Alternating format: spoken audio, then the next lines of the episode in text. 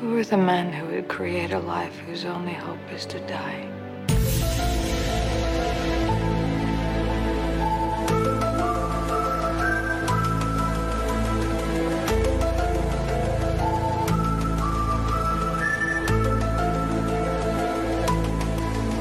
Hello, and welcome to Condensed Truth, the Essential X Files podcast. I'm your host, Shelby. And I'm Laura.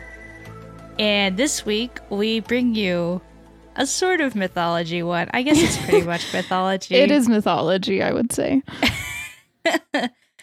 we watched season five, episode six and seven Christmas Carol slash Emily. Christmas Carol aired December 7th, 1997. hmm And it was written by John Shiban, Vince Gilligan, and Frank Spotnitz, and directed by Peter Markle. The plot is while visiting her brother and sister in law for Christmas, Scully starts to receive uh, mystery phone calls from a person that sounds a lot like her sister Melissa. She follows the clues and finds a little girl she is convinced is L- Melissa's child. No one in her family supports her. Um, yeah, so just diving in. I don't have any like I'm just like no fun facts. No. No, The fun fact is that they're saying they're in San Diego and they're very obviously not.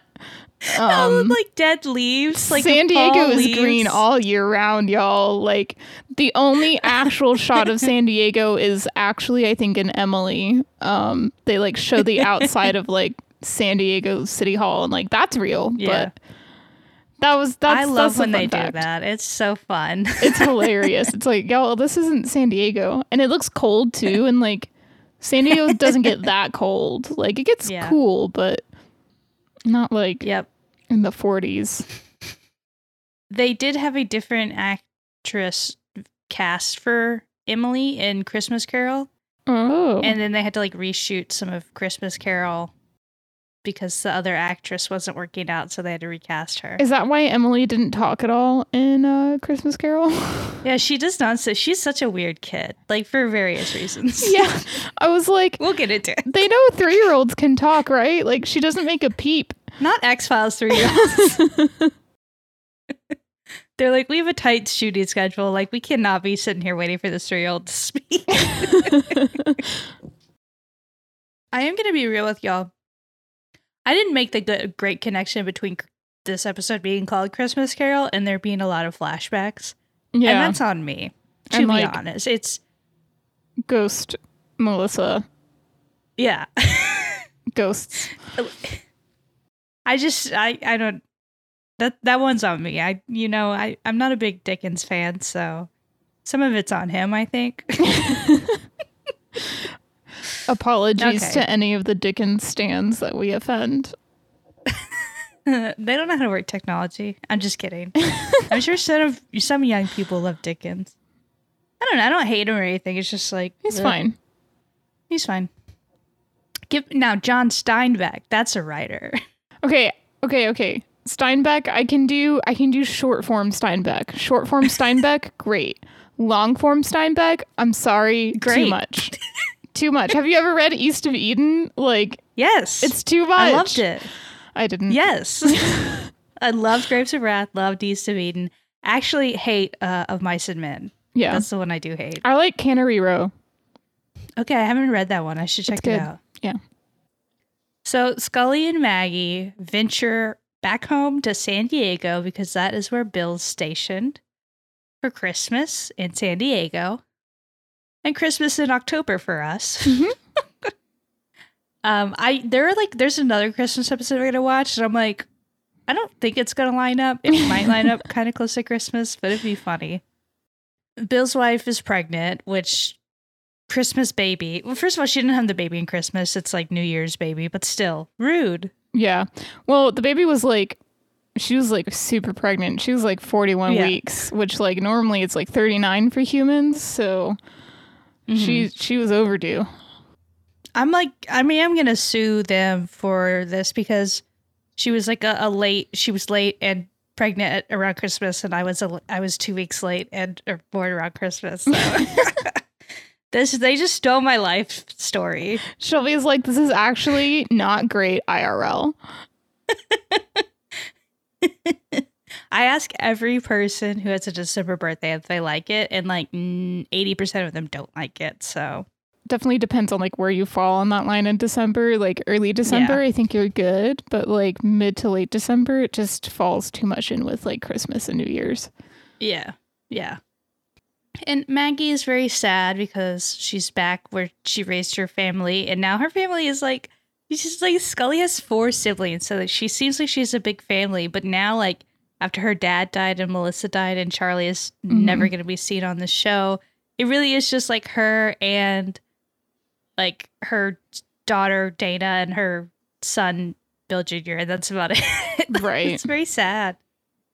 It's the same house layout, which makes sense because it's base housing. Mm-hmm. Yeah, it totally does make sense. and Scully answers the phone as Bill is like upstairs taking the pack, uh, taking the luggage upstairs, and it says like someone is saying that she needs you, Dana, and it sounds a lot like Melissa because it Mhm. is, or something. Who knows? Let's be real. It's Melissa's Do they ever ghost. want to explain it? no. Uh, she does have Bill Jr. drive her over to the house that she traces the phone call is coming from. It's just funny to me. The detective is annoying and is confused why this FBI agent just showed up. Mhm. And they go through the whole thing about the phone. She got a call 20 minutes ago. He's been there for 30, etc. yeah. But we find out the woman at the house died by suicide. And she has a three year old daughter and a husband who I don't think is there at the time. But Scully does tell Bill Jr. that she thinks it was Melissa, like, who Mhm. called her, like, very early. Like, I thought that would be something she'd hold closer to her chest, you know? Yeah.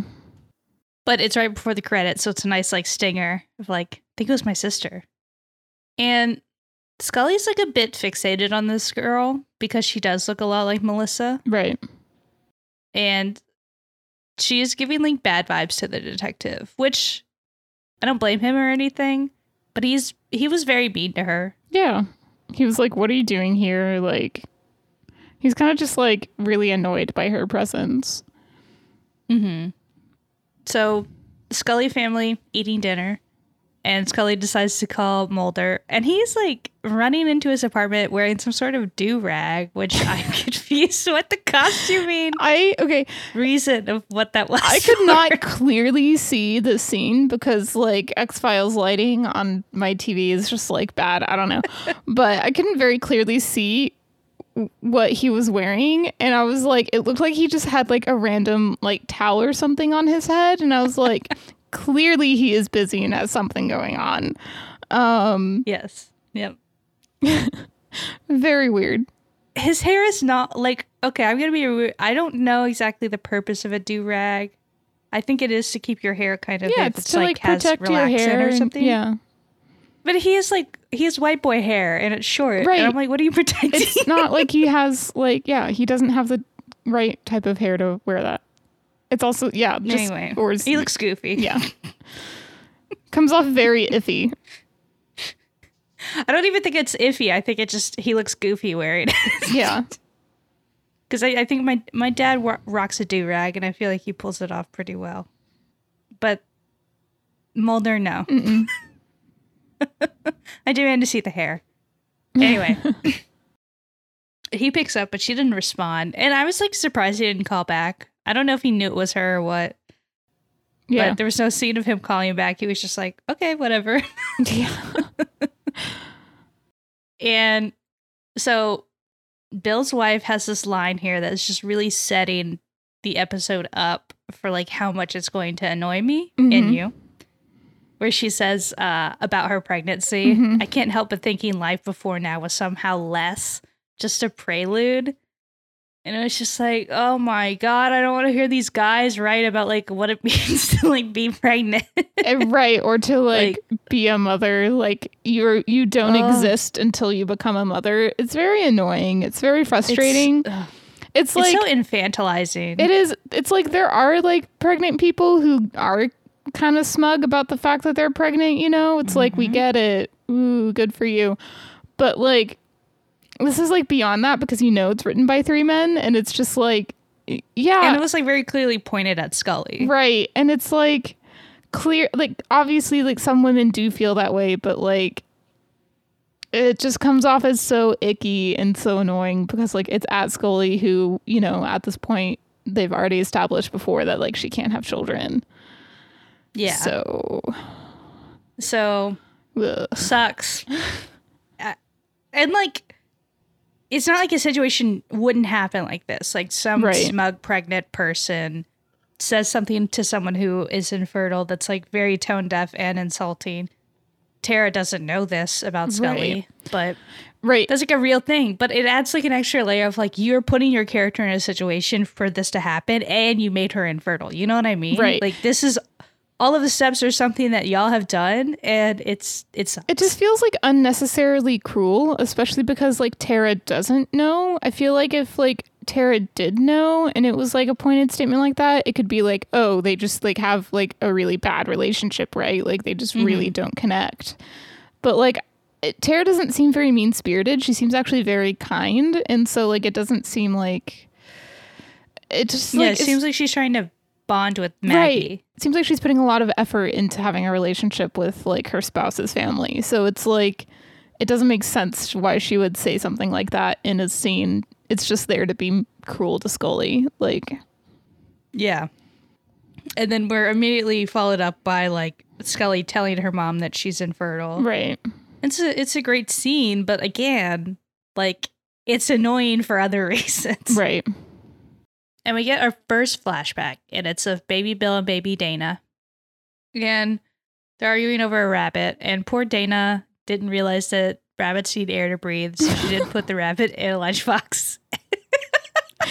This scene was so sad. It was like oh my god. such a little kid mistake to just like not realize that you're not giving the rabbit enough air. So she opens it, she sees this dead rabbit, and then she sees the little girl on the staircase, which like we find out so- later that it's Melissa in the flashback. But like I thought it was a really good scene. I thought it was like Yeah. really kept the audience off kilter and confused hmm in a way that really worked. Right. Like a mystery. Mhm. But not the usual X Files mystery where it's like a whole conspiracy. It's just like a little mystery. Right. right now. yeah. And Scully's cell phone rings this time, and it's the same voice. And so she just shows up at the stranger's house at 3 a.m.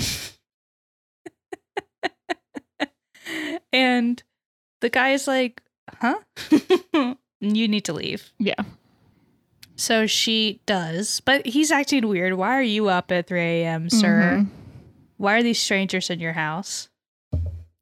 She goes to the police to look into the case and she takes a picture of the little girl to compare to Melissa. And she finds a picture of Melissa. They look very identical. Yeah. You know?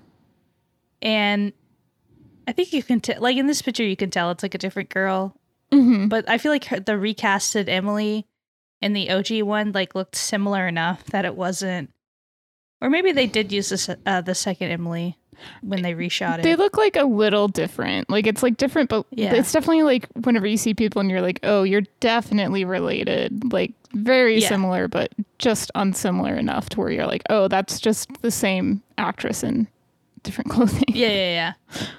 And um, the picture of Melissa's uh, in Japan in 1966, I want to say, and um, this is a bit of, I guess it's like a bit of lore that like never made it out of uh a deleted scene because I was I've been looking through some scripts lately because I Mhm. wanted to find to jump ahead briefly. I wanted to find the original Stephen King script for Chinga, which we're watching next. But so I found some stuff about uh I think it was from a different episode, and it was uh part of an Mulder says to Scully about like her living in Japan while her dad was based there. So Mhm. It's not exactly like canon, but it is like makes sense. Yeah, I mean, it, it makes sense. I thought it was funny to include that here and then like in another episode and then it also get cut in the episode. So it's sort of like doesn't really go anywhere. Yeah. So Scully does the next best thing, which is log into a site that catalogs live births in San Diego County. And the site is just immaculate. It's so 90s. That's what I'm aiming for. That's the kind of side I want to make, you know? Yeah. It is very 90s. She doesn't find any information about Emily, but she does find out that she's adopted. So there's something there. And then she has Danny send her Melissa's files so she can compare a sample from Emily to Melissa and see if it is Melissa's daughter. She is fallen asleep in her hectic day. She's fallen asleep at her computer at like the dining room table. hmm That's Mulder behavior. Like she is losing it. Yeah, that's definitely like I'm working over the holidays at my like parents' house behavior, you know, like you don't really want to be there. Yeah. Yeah. And Bill wakes her up and he's like, Oh, okay. And she's like, Well, okay, I gotta do work. And he's like, You weren't gonna hang out with us? it's like, Of course not. She's like, "Oh yeah." This is your your workaholic sister, Bill. like when he's like this is supposed to be a vacation and it's like do you know who you're talking to? Like she she Yeah. literally like picked up a case out of the blue. Yes, she like she's losing her mind so bad that she just convinced herself this girl is her sister's her dead sister's child. yeah, like that's how much she's avoiding this. and her like leaving her family on Christmas to work this case is just so funny to me. And I don't know if they meant it to be funny, but like him saying like lunch and her just going like, hmm, Mhm. hmm, maybe, Mhm, sure. Mhm. it's just incredible. Yeah. She walks into the police station. She's like, I need an autopsy. I need this. And so she like starts to unravel this apparent suicide and enough to like have them investigate it as a murder Mhm. and specifically the husband's be the chief suspect. As per usual. yeah. When they go to arrest the husband and search the house, like he yells at Scully, which is unimportant to me, but like she looks outside and there's like guys lurking, and I was like, that's like a certified X Files moment, you know? Mhm. That's when you know you're in the X Files. You just see some dudes Some rando dudes in suits just kind of lurking in a sedan. Yeah. so she finally gets home, and so no lunch, I guess. Um, Melissa's file gets there, and it's two a.m. and she is just still working because she's a, she's a bit nuts. hmm And I like it because it's like it's very much how stressed she is and how emotional this you know she is about this. Yeah. And I really like that aspect of it. Like this feels like it's uh, a side, side of Scully we haven't seen. Like we've seen her upset Mm-hmm. and like, but like I don't know, it just feels different to me. She definitely feels like she's spiraling a bit. Like she's definitely like capital letters like not okay and like you kind of know her family's kind of annoyed with her because like Mm-hmm. they're trying to spend time with her and like trying to check in on her and she's just like MIA the entire time and just being like no I'm fine just working the case and it's like Mm-hmm. you're very clearly not fine so yeah and this is like her just like not okay era so I I liked what what her family did in the sense that like I thought it made a ton of sense of them Mhm. to like be doubting her and to like be pushing Yeah. her, but like kind of gently. But I was curious if you thought it was like annoying or like frustrating that they didn't believe her. No, I thought it was pretty reasonable because, like, honestly, it's a pretty wild thing to Yes. just like throw out. And, like, it's one of those moments where, like, if she had been with Mulder, it would have been like, oh, yeah, of course. Like, Melissa had a secret baby. Like, let's, let's Yes. do it. Um, Like she literally sounds like a redditor commenting on like a our relationship advice post or Right. something. And, like- like I think also the fact that like she's presenting this information of like she got Emily's DNA and like Melissa's DNA and there's like basically an overlap which means they're related. Um like and like tells her mother like whenever at 2 a.m whenever her mother's like where the hell were you like all day? Like you said you would meet us for lunch and you didn't. And the point of this whole thing is to spend time with your family and you're not spending any time with us and then for her to be like oh by the way i think melissa might have had a secret child it's kind of just like what like of course her mom's not going to believe her like of course her mom's like Yes. extremely frustrated like I was annoyed by Bill, but like that's just because like I don't like the way he's just kind of like big brother y to her. You know, it's like Yeah. she's an adult. He, he doesn't have the right tone. no, he doesn't. But like I, I I liked it that her mom was just kind of like this is insane because it is insane. Mm-hmm. Like it, that was that was a nice little contrast. Like Scully can have her spirals around Mulder and it seems normal and fine, but her family is like you're not okay. Yeah, I, I love like Maggie's like Melissa would have told me if she had a secret child, and and Scully is just like skipping over that. Like, yeah. like sure, I can kind of, but like, I trust Maggie to know her daughter, Right. and I don't know what their relationship was like. I feel like they they I feel like they got along. Like They seem decently maybe they had different opinions, but Yeah. barely. You know what I mean? Right. It's also like I believe you know whether or not Melissa would have told her about a secret child is you know irrelevant. It's like Maggie fully believes that she would have, and that's kind of the more Mhm. important part there. And yeah, like you said, she says it's Melissa's daughter. And then in Mhm. the next scene, she's like, it's a 60% chance. And it's like, girl, like, you're a scientist. Yeah, you should know it's not a Why would you dunk. tell her? Yeah. this is just more proof that she's kind of losing it. Mm-hmm. like, girl, calm down. yeah. but Maggie is like very supportive and like trying to like settle Scully down. Right. And Gillian is doing amazing work here. Mhm. Like this was such a good scene. I loved I actually after rewatching it, I was like, I think I do like Christmas Carol. Like I think this is a good episode, you know? Yeah. I hate Emily, but I think Christmas Carol is like actually good. Yeah. I think Christmas Carol is a great setup, and then Emily is just kind of a messy blah blob of It's just like what what did we think they were gonna do with the myth yeah. arc at this point? they don't even really know. Like they have been spinning their wheels for so long with the myth arc it's hard to mm, know like when it was good at this point you know? Yeah. and we have a short scene of uh, another flashback. Now she's a teen and um i think this was played by gillian's sister. Gillian's baby Sc- scully was played by gillian's real life sister Cute. zoe. I know it was cute i won't say anything about zoe's acting ability then Well, I mean, it can be cute that it's her sister, but also there's maybe a reason why one of them it was is fine continued acting.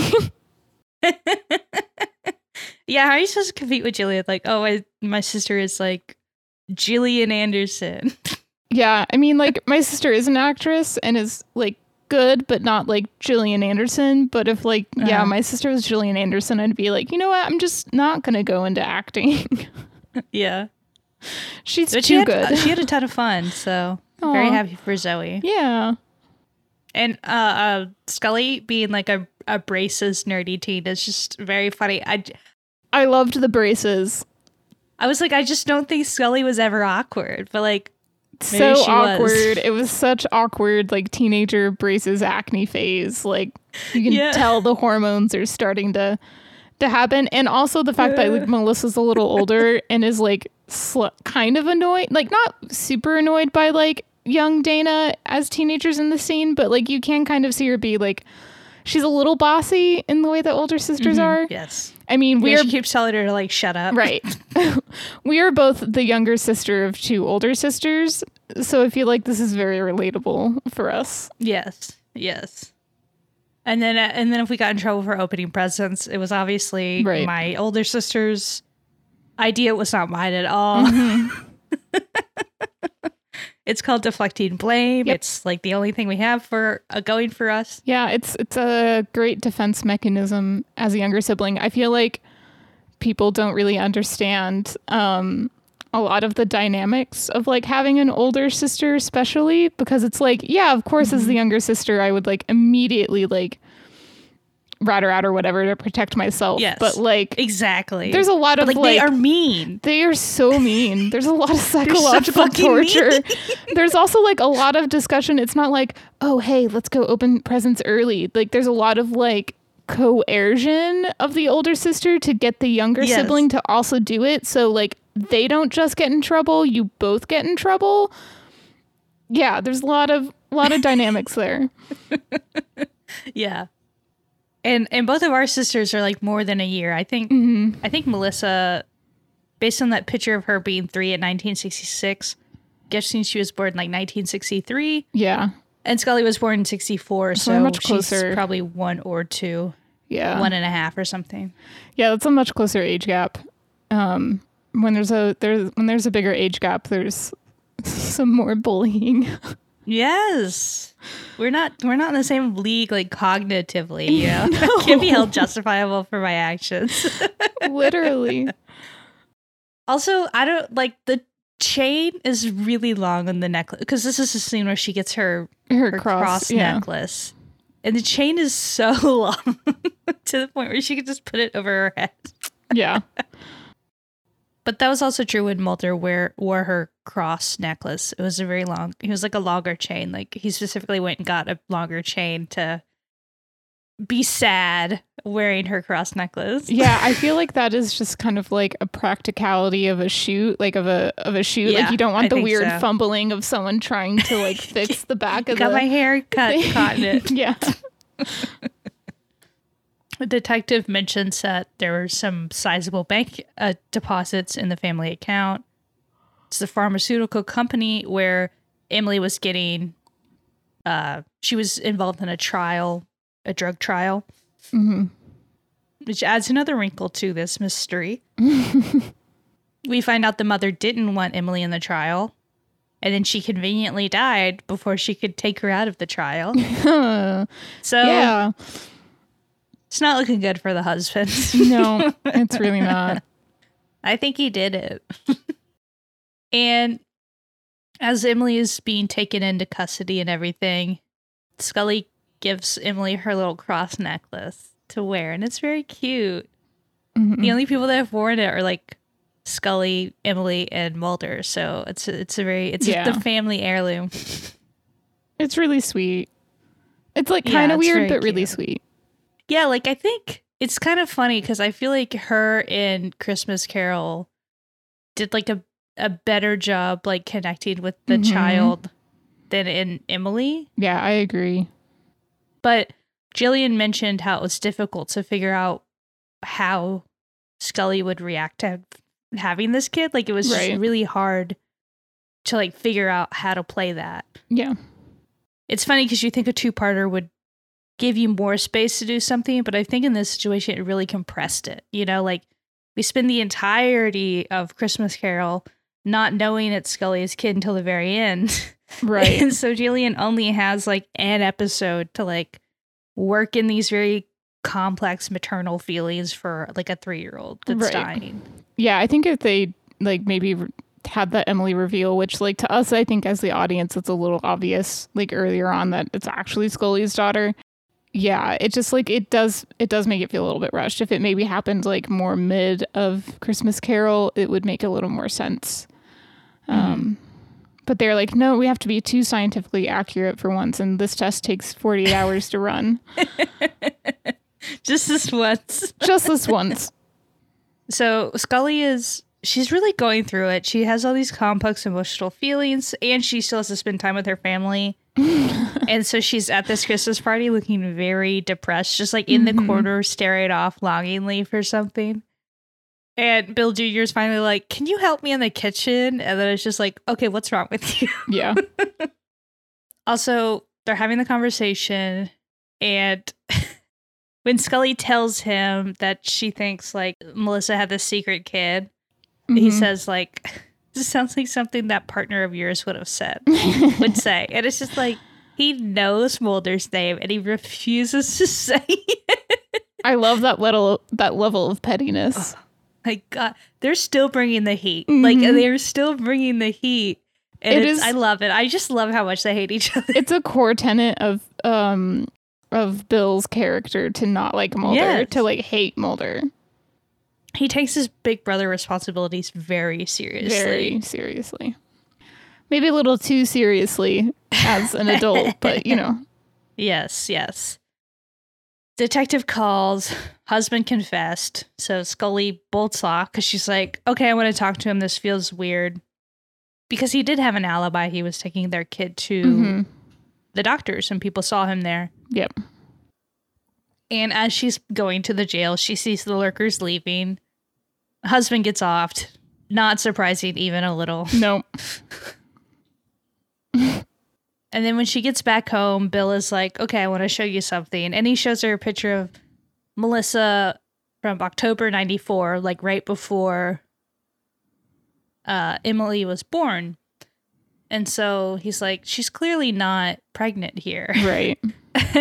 and it Scully is just like so in it at this point. She is like, maybe she did surrogacy, sur, uh, sur, surrogacy, like Well, for a child she didn't keep or like Right. tell her family about. like, makes no get sense. Get it together, girl. Yeah. Like, oh my god. Well, first she says, well, like there's in vitro, and it's like, yeah, with in vitro fertilization, you still need to like implant it into a uterus, like to be carried to full term. And like, oh my god. it, yeah, it makes no sense to go through all of the money and time of surrogacy Yes. to like just give the baby up for adoption. Like, that makes no sense.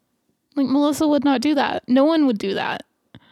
no, it makes zero sense. And Scully is just like clinging onto it, and Bill is like, "Uh, like girl. You were not okay.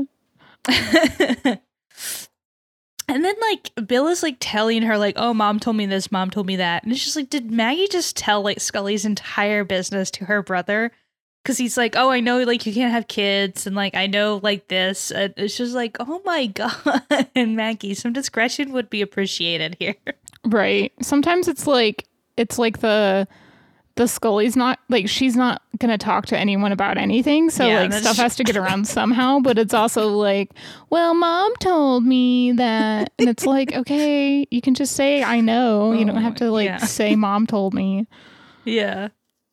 Well, mom said that you had to set the table, not me tonight. And so they're like having this argument and the door someone knocks on the door and Bill goes to answer it and then there's just the adoption woman there and and she's just like, "Oh, I'm here to talk to you about like your position to adopt Emily." And Bill finding it out that way is like a little bit iconic, honestly. Like he just like exposed her family secrets and then she just like had a stranger tell him that she was like trying to adopt a child. I love it. Honestly, like it's so messy. It's hilarious. Like Oh she God. cares so little to keep him in the loop about anything going on. Like she's spiraling so Oh hard. my god, yes. It's so funny because like she still has like a pretty good familial relationship, hmm especially compared to Mulder. But it is kind of funny how like secretly dysfunctional they are, but in the sense that like it's all Scully. This is Mulder's influence. Mulder's like rubbing his familial dysfunction off onto Yes. Scully. yeah, she's like, you know what? Mulder has a point. My family doesn't need to know everything. but also like her parents raising her Catholic and then expecting this not to happen is like a little like, okay, no, you did no. That's a little on you. She's got all that Mhm. guilt and like shame and like hiding things and it's like that's that's That's just Catholicism, Catholic. baby. Don't want your kids to keep secrets. Don't raise them Catholic. yeah. So the the social worker is here to tell Scully that they won't let her adopt Emily and that Understandably single, so. yes, I, I would be kind of horrified if they did let her, you know. And my favorite was like when she said or had a long term relationship and it's like her, her and Mulder have been together for five years. Is that nothing? Well, it's you know different. So Scully goes to bed, has another dream of more recently, right before she was about to start at Quantico with Melissa. hmm And I loved seeing Melinda McGraw again, and I Yeah. loved seeing Melissa. This was a fun dream. Fun. Like, why would you show it to me when I can't have it? You know what I mean? Yeah. Like, You're just reminding me of how many like sister talks you stole from me. Yeah, like literally them. stole. stole. but it was still very sweet and I really liked it. And Mhm. Melissa was like very wise and very supportive. And she just said, You need to do what makes you happy. Yeah. And that's your path. And it was very nice. Yeah. It reminds me of like sometimes like you have a hard time growing up with like your siblings who are so close in age to you, like as kids, Mhm. that like sometimes you have better relationships as adults, you know? Yeah. And Scully is continuing her streak of like sleeping not in a bed and she is woken up on the couch. hmm That's she's going Mulder mode. I've been going Mulder mode the past couple days too, so I get it. Sometimes Just- the couch feels better Just than something bed. waking up at like 2 a.m. and being like, well, I guess I'll go to my bed now. um, but it's Christmas and the door rings and it's the la- test results from whether Emily is actually Melissa's baby. And she isn't. She's Scully's. Ba, ba, ba. dun dun dun. Oh, also on the paperwork, you know they had to do it to us, and John Gillnitz is on the paperwork this time. so the John Gillnitz crew slipped that one in. I don't know where it was in um, Emily. I mean, I'm sure it happened, but I missed the part where they had John Gillnitz in it. Yeah, I, I didn't see exactly where it was, but I was looking for it. Yeah, you got to keep your eyes peeled. okay, and that was Christmas Carol. Next, we have Emily, which aired December 14th, 1997, written by John Shiban, Vince Gilligan, Frank Spotnitz, and directed by Kim Manners. The plot is Mulder joins Scully as she tries to gain custody and take care of the girl, Emily, that she finds out was birthed using her ova harvested from her abduction hmm all while fighting for Emily's life as a mysterious disease takes over her body.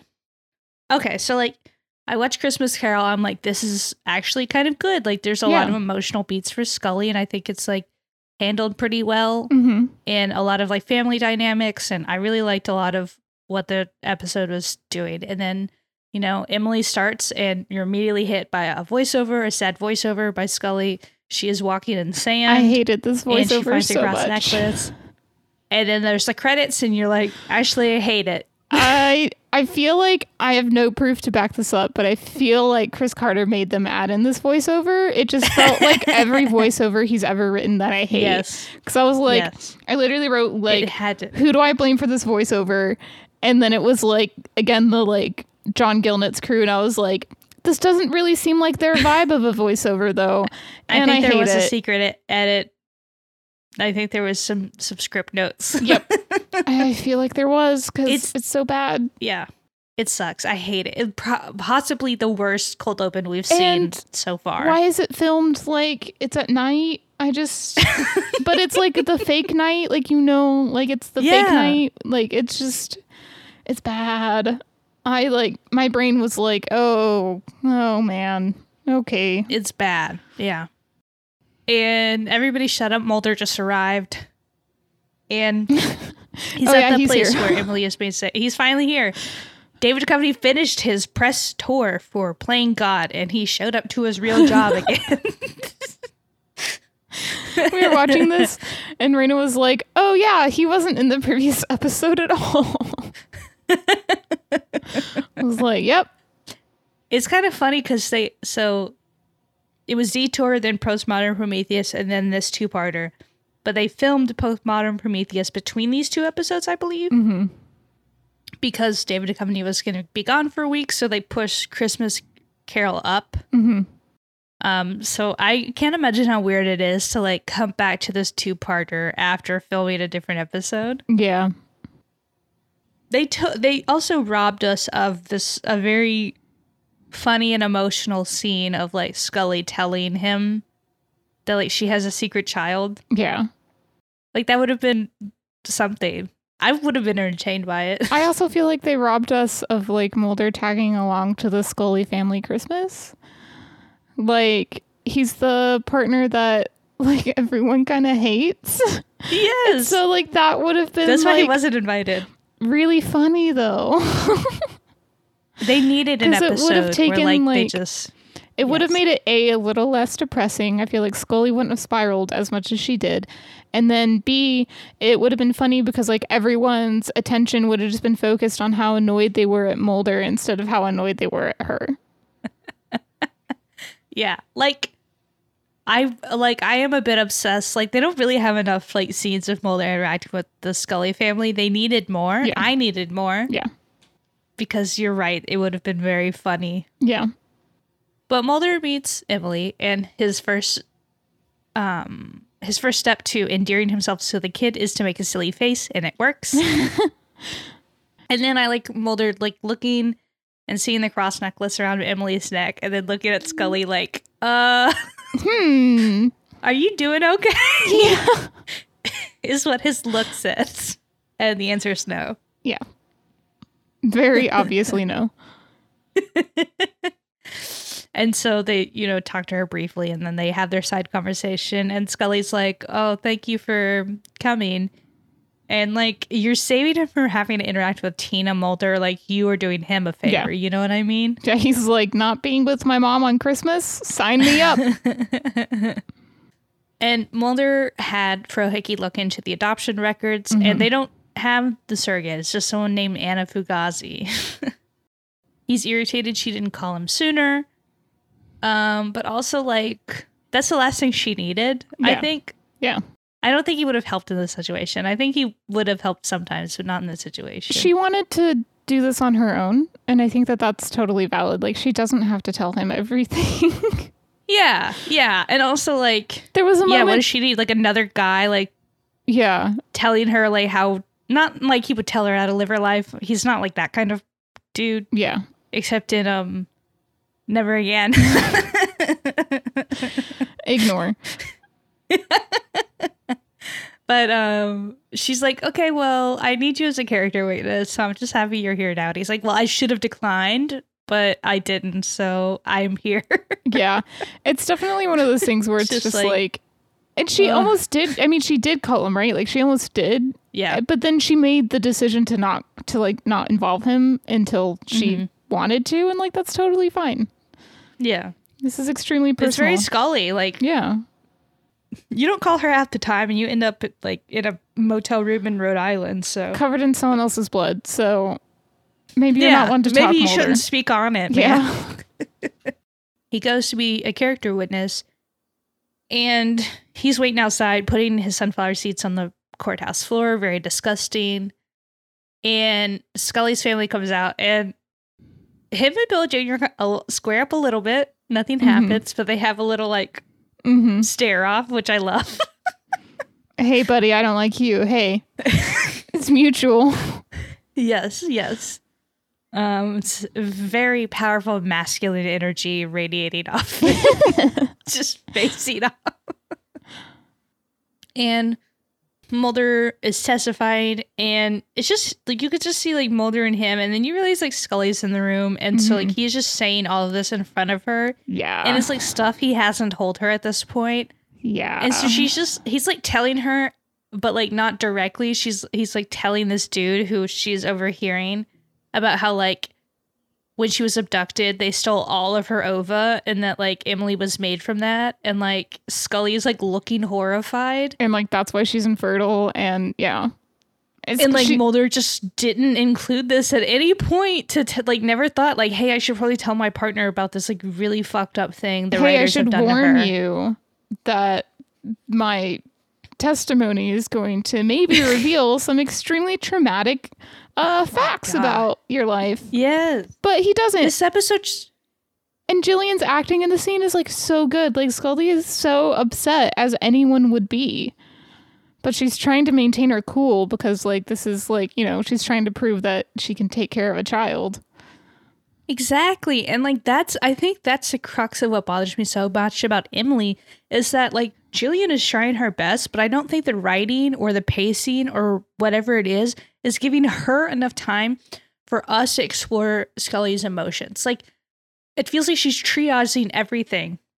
And it's it's it's just it's so frustrating because so much of what happens to Scully happens to her Right. and she has like almost she has like no agency especially with this like Right. she can't even have her kid that like is biologically hers Yeah. like granted like i'm not saying that like there being a process for like that isn't a good thing it is Right.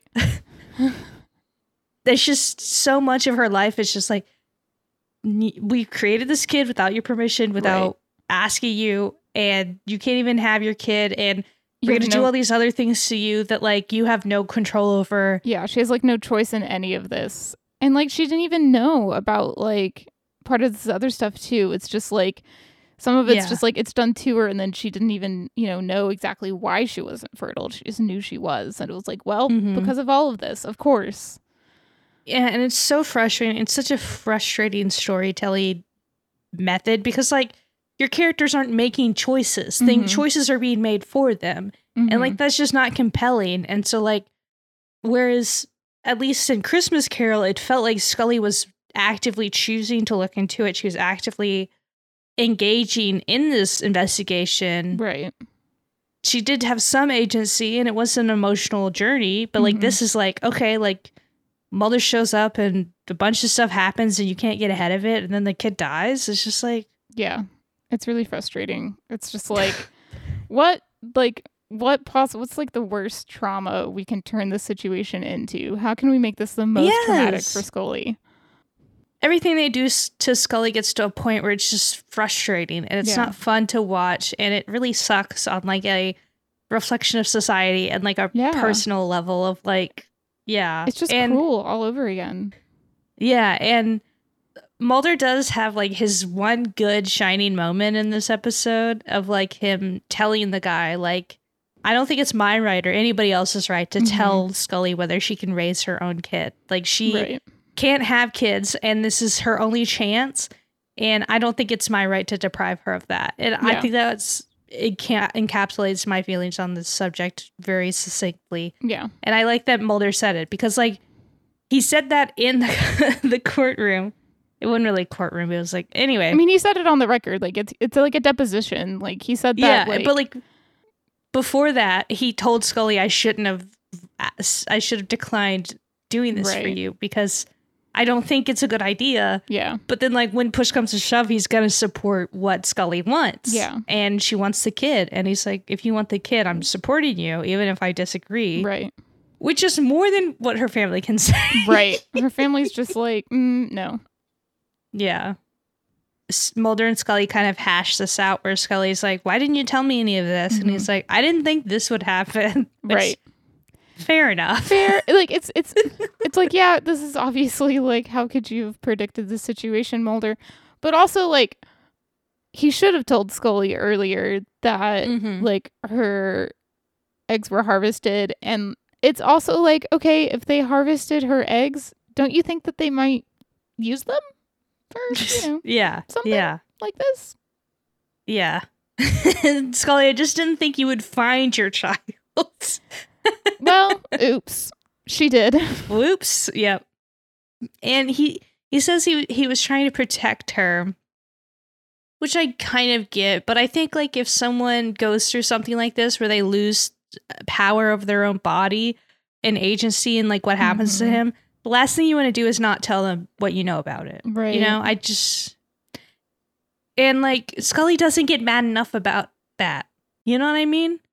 Yeah, I think she's so focused on like Emily that Mhm. like she hasn't really had the time. Obviously, she hasn't had the time to process everything else that he's just told her, right? But I think that like Mhm. that includes like I think that she should be and would be angrier in this situation if she was in like mentally a better state and not so focused on like this sick child that she now is the biological parent of. Um yeah, I think that's definitely like she's so focused and like still kind of spiraling around everything else that like yeah, she's not having like as normal of a response to this as she would. Yeah, I can I can see that. I I don't totally disagree, but I feel like it kind of speaks to the rest of the episode feeling a bit rushed, like Mhm. they need to hit their usual myth arc points. Mhm. Where like they couldn't give us like a few minutes to Yeah. have Scully kind of go off on Mulder for like withholding this information and then focusing back on Emily. I think it kind of speaks to the construction of the episode and also like the writer's focus not really being about her emotions in that situation. Right, which is kind of like messed up. Like it should be about her emotions in this situation. Yeah. But it's like they're like, oh, we got that all out in Christmas Carol. It's like, no, like you you didn't actually. Nope. She didn't get to process having a kid like at all. so Scully gets a call. It's the child care center Emily's at. They rush to go find Emily, and she's sweating profusely. She's very sick. And when Mulder picks her up, he finds this lump on the back of her neck, and it's Mhm. green. So it's the green Mhm. alien goo. Mhm. She's an alien human hybrid. Of okay, course. whatever. Of course. So this this child's gonna die, Yep. and we're just waiting for that to happen. Yep. The doctor at the hospital is like talking to Scully because he asks if they were the parents, and Mulder's like, "Okay, I gotta leave." and Scully's like, "I'm her mother." hmm I guess I get the doctor's impulse to just like talk about this with the mo- mother, but like later when it comes out, like they're like, "You don't have any jurisdiction, or like you don't have any say in this child's like welfare. Like you, this is biologically your child, but you don't have like She has no like rights over her." legal rights, yeah, to really Yeah. be involved in the treatment of Emily, which is like, you know, a whole other thing, but like she doesn't. Yeah. So this doctor is like doing some slight malpractice Yeah. right now. Yeah. And Mulder realizes a little too late about the he makes a connection about the alien green goo. Mhm. So the doctor pokes into it and gets sprayed by the goo gas. Poor Uh, this poor doctor was just trying to do like a punch excision on this girl's cyst and like got Yeah. Yeah. whacked in the face with green goo. That's that's kind of how it is in the X Files universe. You know, you never know when the green goo is gonna come for you. So Mulder goes to have a little chat with Calderon, the doctor who was treating Emily. And it's it's not a chat. It's not a friendly little chat. It's It- he's gonna beat his ass. yeah, it's But, like, okay, it's a so conversation with fists. Normally this kind of thing would really be up my wheelhouse, you know? right, Because my lizard brain works in that way where I find that a little hot. right. But this this fight is so lame. And like normally- who choreographed this? Normally, a man defending a woman's honor is a little hot. Um, yeah. but this is like so comical though. Like, I don't know who directed this scene, but Kim Manners. it's Kim. bad. It's bad. What are you doing? David Duchovny is like it's just fake slapping this dude. It just doesn't fit. It like fits with the vibe that Mulder would get mad, but like the way he beats this guy up doesn't make any sense. no, it's so stupid. It looks so dumb. It just feels it's so out so of nowhere. silly. It's bad. It's yeah, It's it too so does nothing for me. And like it's like trying to like do this pseudo machismo. It's not working. No. It, it it is no hallway scene of him yelling in like one breath uh when like Scully shows up in the ICU. Right. It is not that. He's- it pales in comparison to that. You know, it's like Mulder's also not Skinner.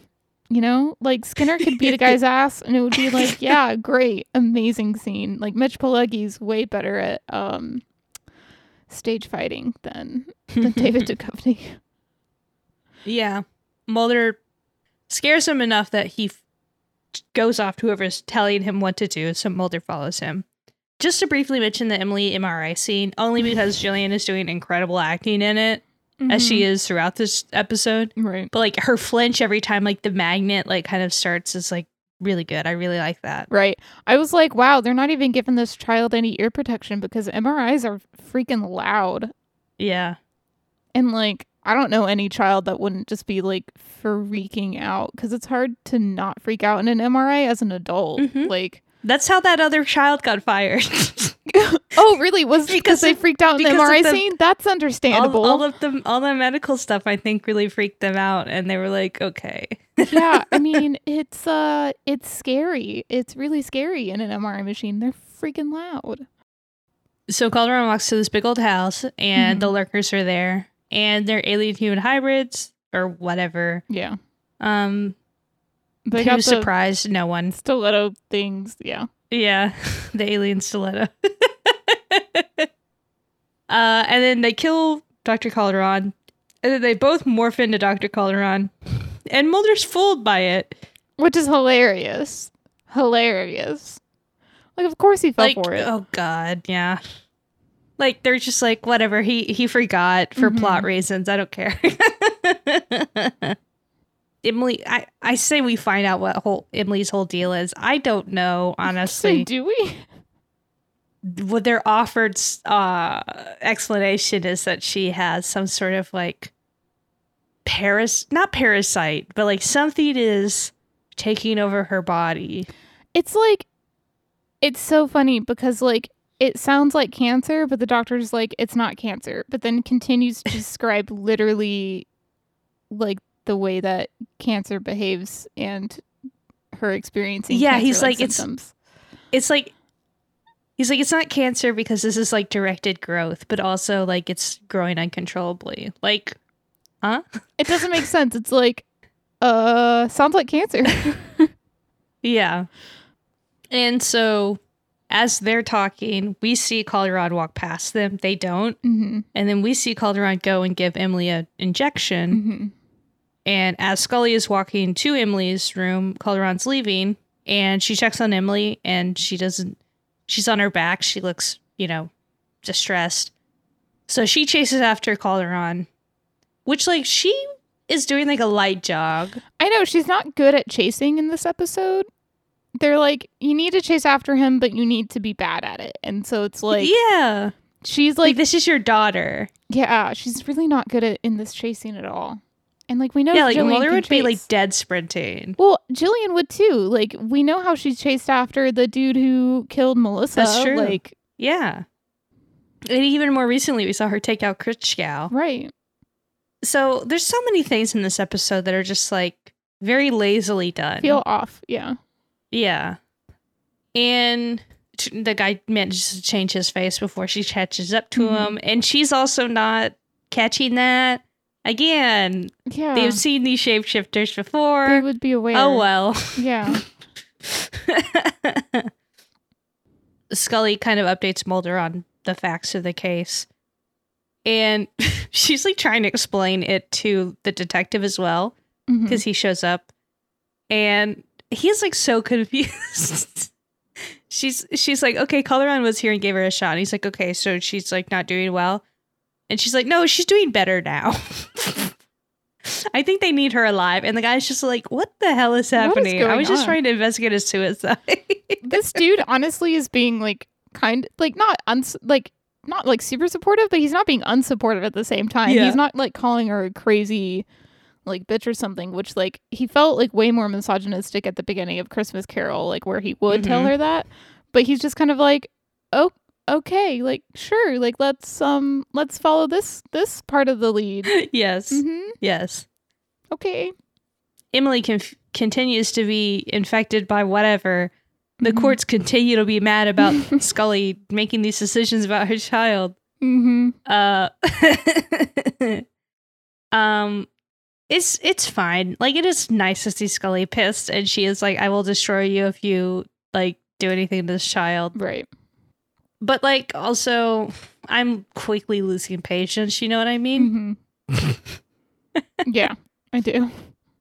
And Mulder follows a strange lead at the house where like it's like an old folks home, but then like they've they're all surrogates for these alien human hybrids. And so it's just like a bunch of like old women like being like surrogate mothers. It's a bunch very of like pregnant. 80 year old women who also maybe Yeah. aren't mentally all there. Yeah, like because he's like, your name's Anna Fugazi. And she's like, it has been for the past seventy years. And it's like, your name has been Fugazi for the past seventy. Like, what?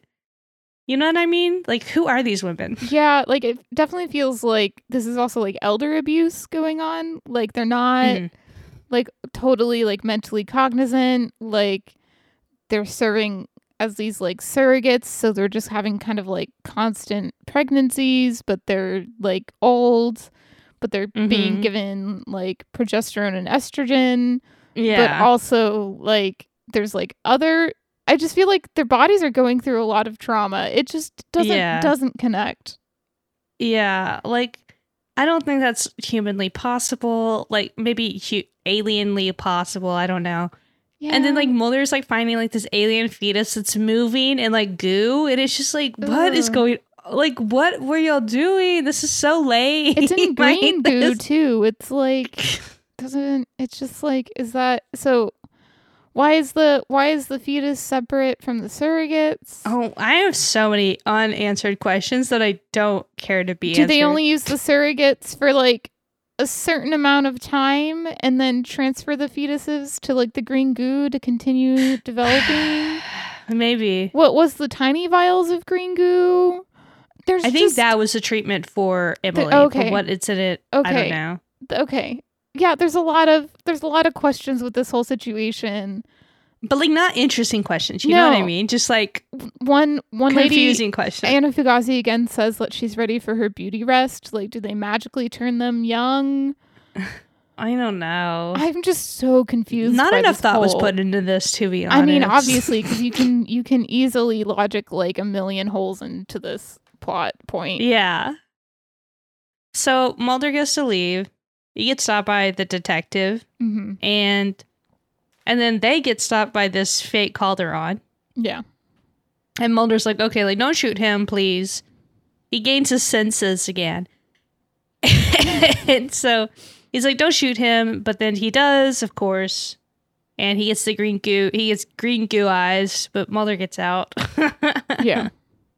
and then gets fooled by him again. Like it, he's not there when the detective gets gooed, but then the detective walks out and he's like, "Oh, are you all good?" And it's just like you're a fool. Like this is just so. This is such lazy writing. It I'm is. sorry. I feel This is bad. I feel like there were some like heavy script edits or something. I don't know. I I feel bad because they they were worked to the bone here. I feel Right. like, but still, it sucks. Yeah. I'm gonna be honest. It sucks. It sucks. I like I was so prepared coming in this episode to be so mad about like the the Scully stuff, which I Mhm. still am about. Right. But like it's so incoherent that like it kind of takes the edge off my anger a little, you know, where I'm like, I don't even think they really knew what they were doing. Right. Right. we find out Emily went into a coma and Scully describes her as being born to serve an agenda. Which she was. She was just Yeah. someone's lab rat. And Scully decides to just let her die. It's very sad. It's very sad. And so Emily dies. We finally see Scully's family again as they show up for the funeral. And why is Tara like wearing white? Like this entire Like, episode, she's what? been wearing white. Like she wore white, like or like in Christmas Carol too. Like she wore white, like on Christmas when she woke Scully up. Like it's very weird. Like, so you're telling me this this woman doesn't have like a black dress? I just like I don't like the like I literally said like wrote down at the end like in capital letters and underlined not the Virgin Mary imagery because like they have it with the stained glass, but then they repeat it again with Tara and the baby, and it's like, oh yeah. Can y'all stop being Catholic for five minutes? it's just it's not like bad. Ugh. Yeah. And also, like when like Scully kisses her nephew's head and calls him Matthew, I'm like, that's such a Catholic name. You know what I mean? Yeah. Like, too much is going on here. Yeah. it's a lot. It feels very heavy-handed because it is. I don't know if this is on intentional or anything, but Scully asking like what kind of men would create a child just to whose only hope is to die. And it's just like, yeah, that's literally what the writers did. Like But uh, like also like isn't that Jesus? I guess, but he, he at least got like 33 years. And that's true. That's true. Instead of three, he got 11 times the amount of time. Exactly. Yeah. Emily has suffered more than Jesus, if you think about it. Emily has unironically suffered more than Jesus. and they didn't even leave the body. The body's gone. They left sandbags in there. They couldn't even let them have the body. Wow. But they did very politely leave Scully's necklace behind, so she gets that back. But it's just like this doesn't work. Like we knew Emily wasn't going to survive because she was obviously going to be a weird child, She was obviously going to Scully be can't have a kid. alien human hybrid too. It's like, duh. That's the whole point, isn't it? It's just like I feel like this should have been like either longer or shorter, Mhm. if that makes sense. Like they Yes. needed to give it more time to breathe, or like Tighten it just up. get it over quicker. Yeah, I agree. Anyway, okay, that's the. We'll go to wrap up this annoying. That's the episode. yeah, time for our segments. Ooh. And first we have Agent Mulder. Shut up, Mulder. Our Mulder rating. And I was not digging that fight at all. That added like way more points than it needs Mhm. needed to. And I gave him a seven. I was fed up. Yeah.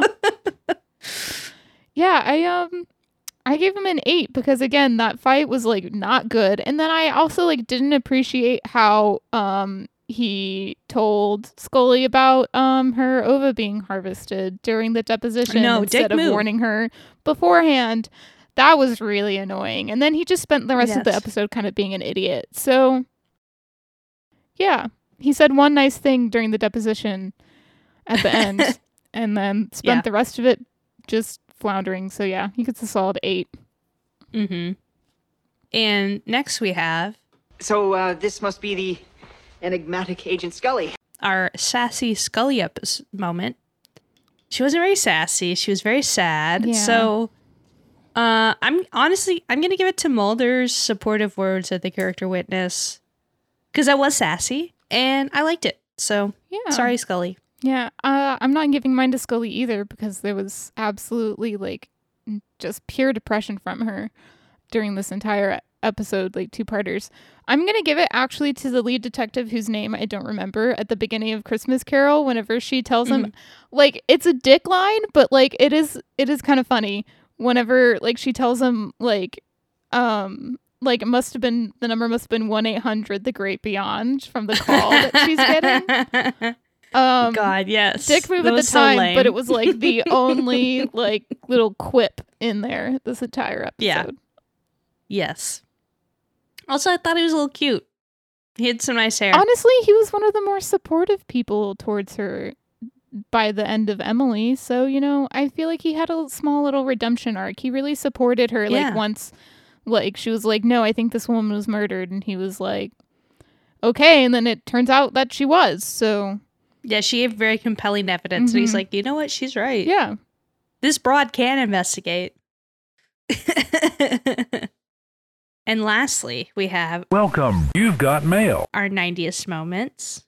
Hmm. Honestly, I was like really struggling thinking of a 90s moment for these episodes, but I'm gonna give it to um like Emily's like fits, like her outfits, like in the child Mhm. center, like before she goes to the hospital. Obviously, she's just wearing a gown the entire time she's there, but like she has a really good overall fit whenever she me- meets Mulder.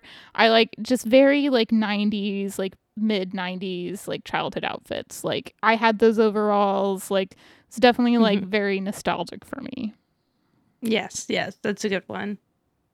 Mine was the Live Burst website Yep. looking every bit of 90s that a website has Yep. ever looked. It's very good. I loved it. Yeah, I knew you were gonna pick that one, so I tried to not pick that one. But it was hard not picking that one.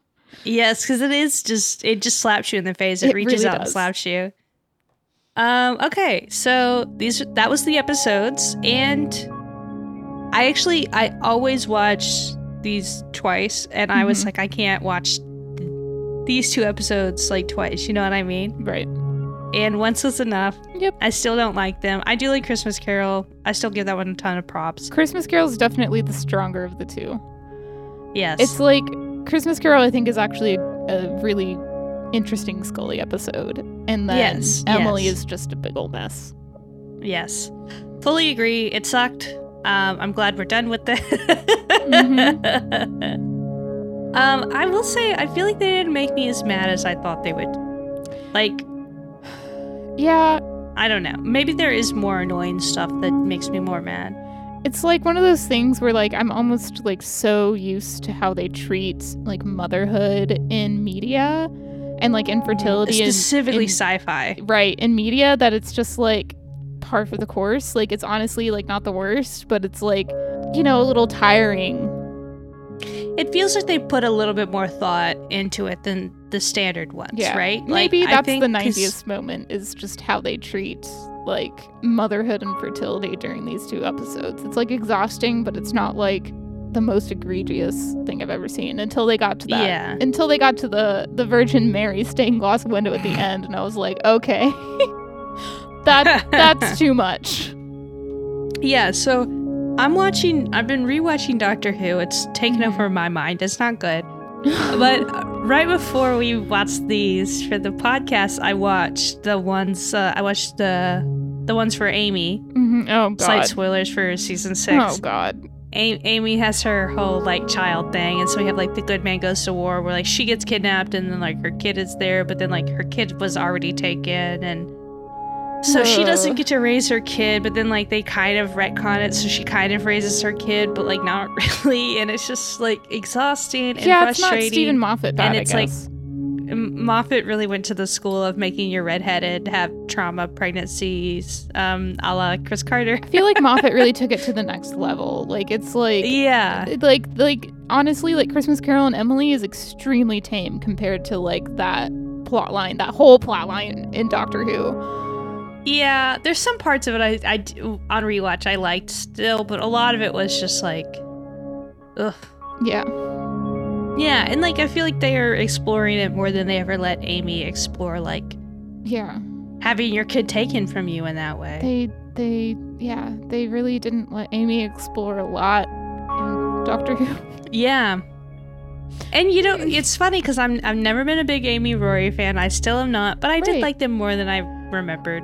right i'm i'm definitely not the biggest amy rory fan either but like i like them better together than mm-hmm. whenever they're like separate i guess. Like i think there's a lot of charm with like matt smith and like amy and rory like the trio as like a whole. There Her can her be. boys, her poncho boys. right. I think there can be a lot of charm there.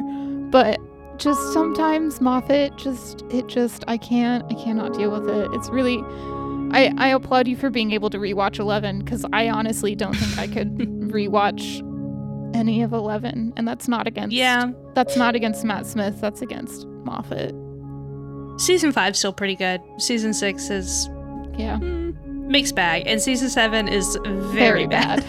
very very very It is bad so boring. It is so boring. This is not Doctor Who uh, podcast, but just um, the just the end if you like, if you like more of my thoughts on Doctor Who, you can follow me on Twitter. I like uh almost every tweet in her thread so yeah, my thread is getting so long. I know at some point Twitter like will break threads, so I'm like debating starting a new one. Maybe um finish out 11 on this thread and then with 12 start Uh-huh. a new one. I feel like that's Exactly. kind of a reset for the show and kind of a reset for yeah, yeah. for your thread.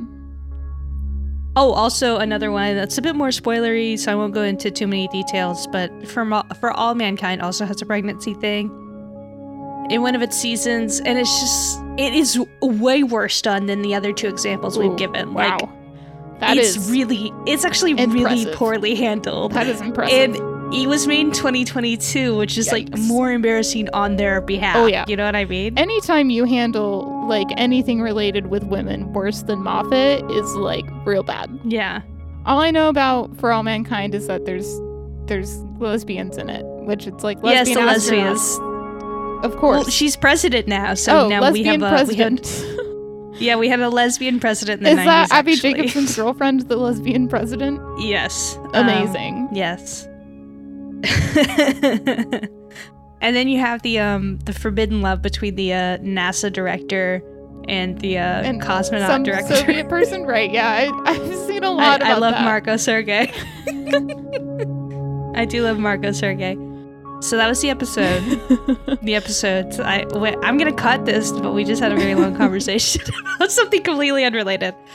So, if you'd like to follow me on Twitter, I'm Swamp Creature with that extra e at the end. If you'd like to see my occasional rantings about Doctor Who, and the podcast account is Condensed Truth on Twitter. If you'd like to email us, we're condensed truth pod at gmail.com. And next time we are talking season five, episode 10, Chinga. Uh, apologies if you speak Spanish because I think I just said fuck. um, in certain dialects, that means fuck. I don't know why Stephen King named it that. I, I've seen Stephen the King. episode several times. I still don't know why. Maybe he was having fun with it. Probably. But yes, it's very notable because it was um, partially written. It was written by Stephen King and Chris Carter. So we're going to talk about that episode. It's going to be fun. We're going to have a guest. And yeah, that's it. I hope everyone made it through these episodes. Bye. Bye.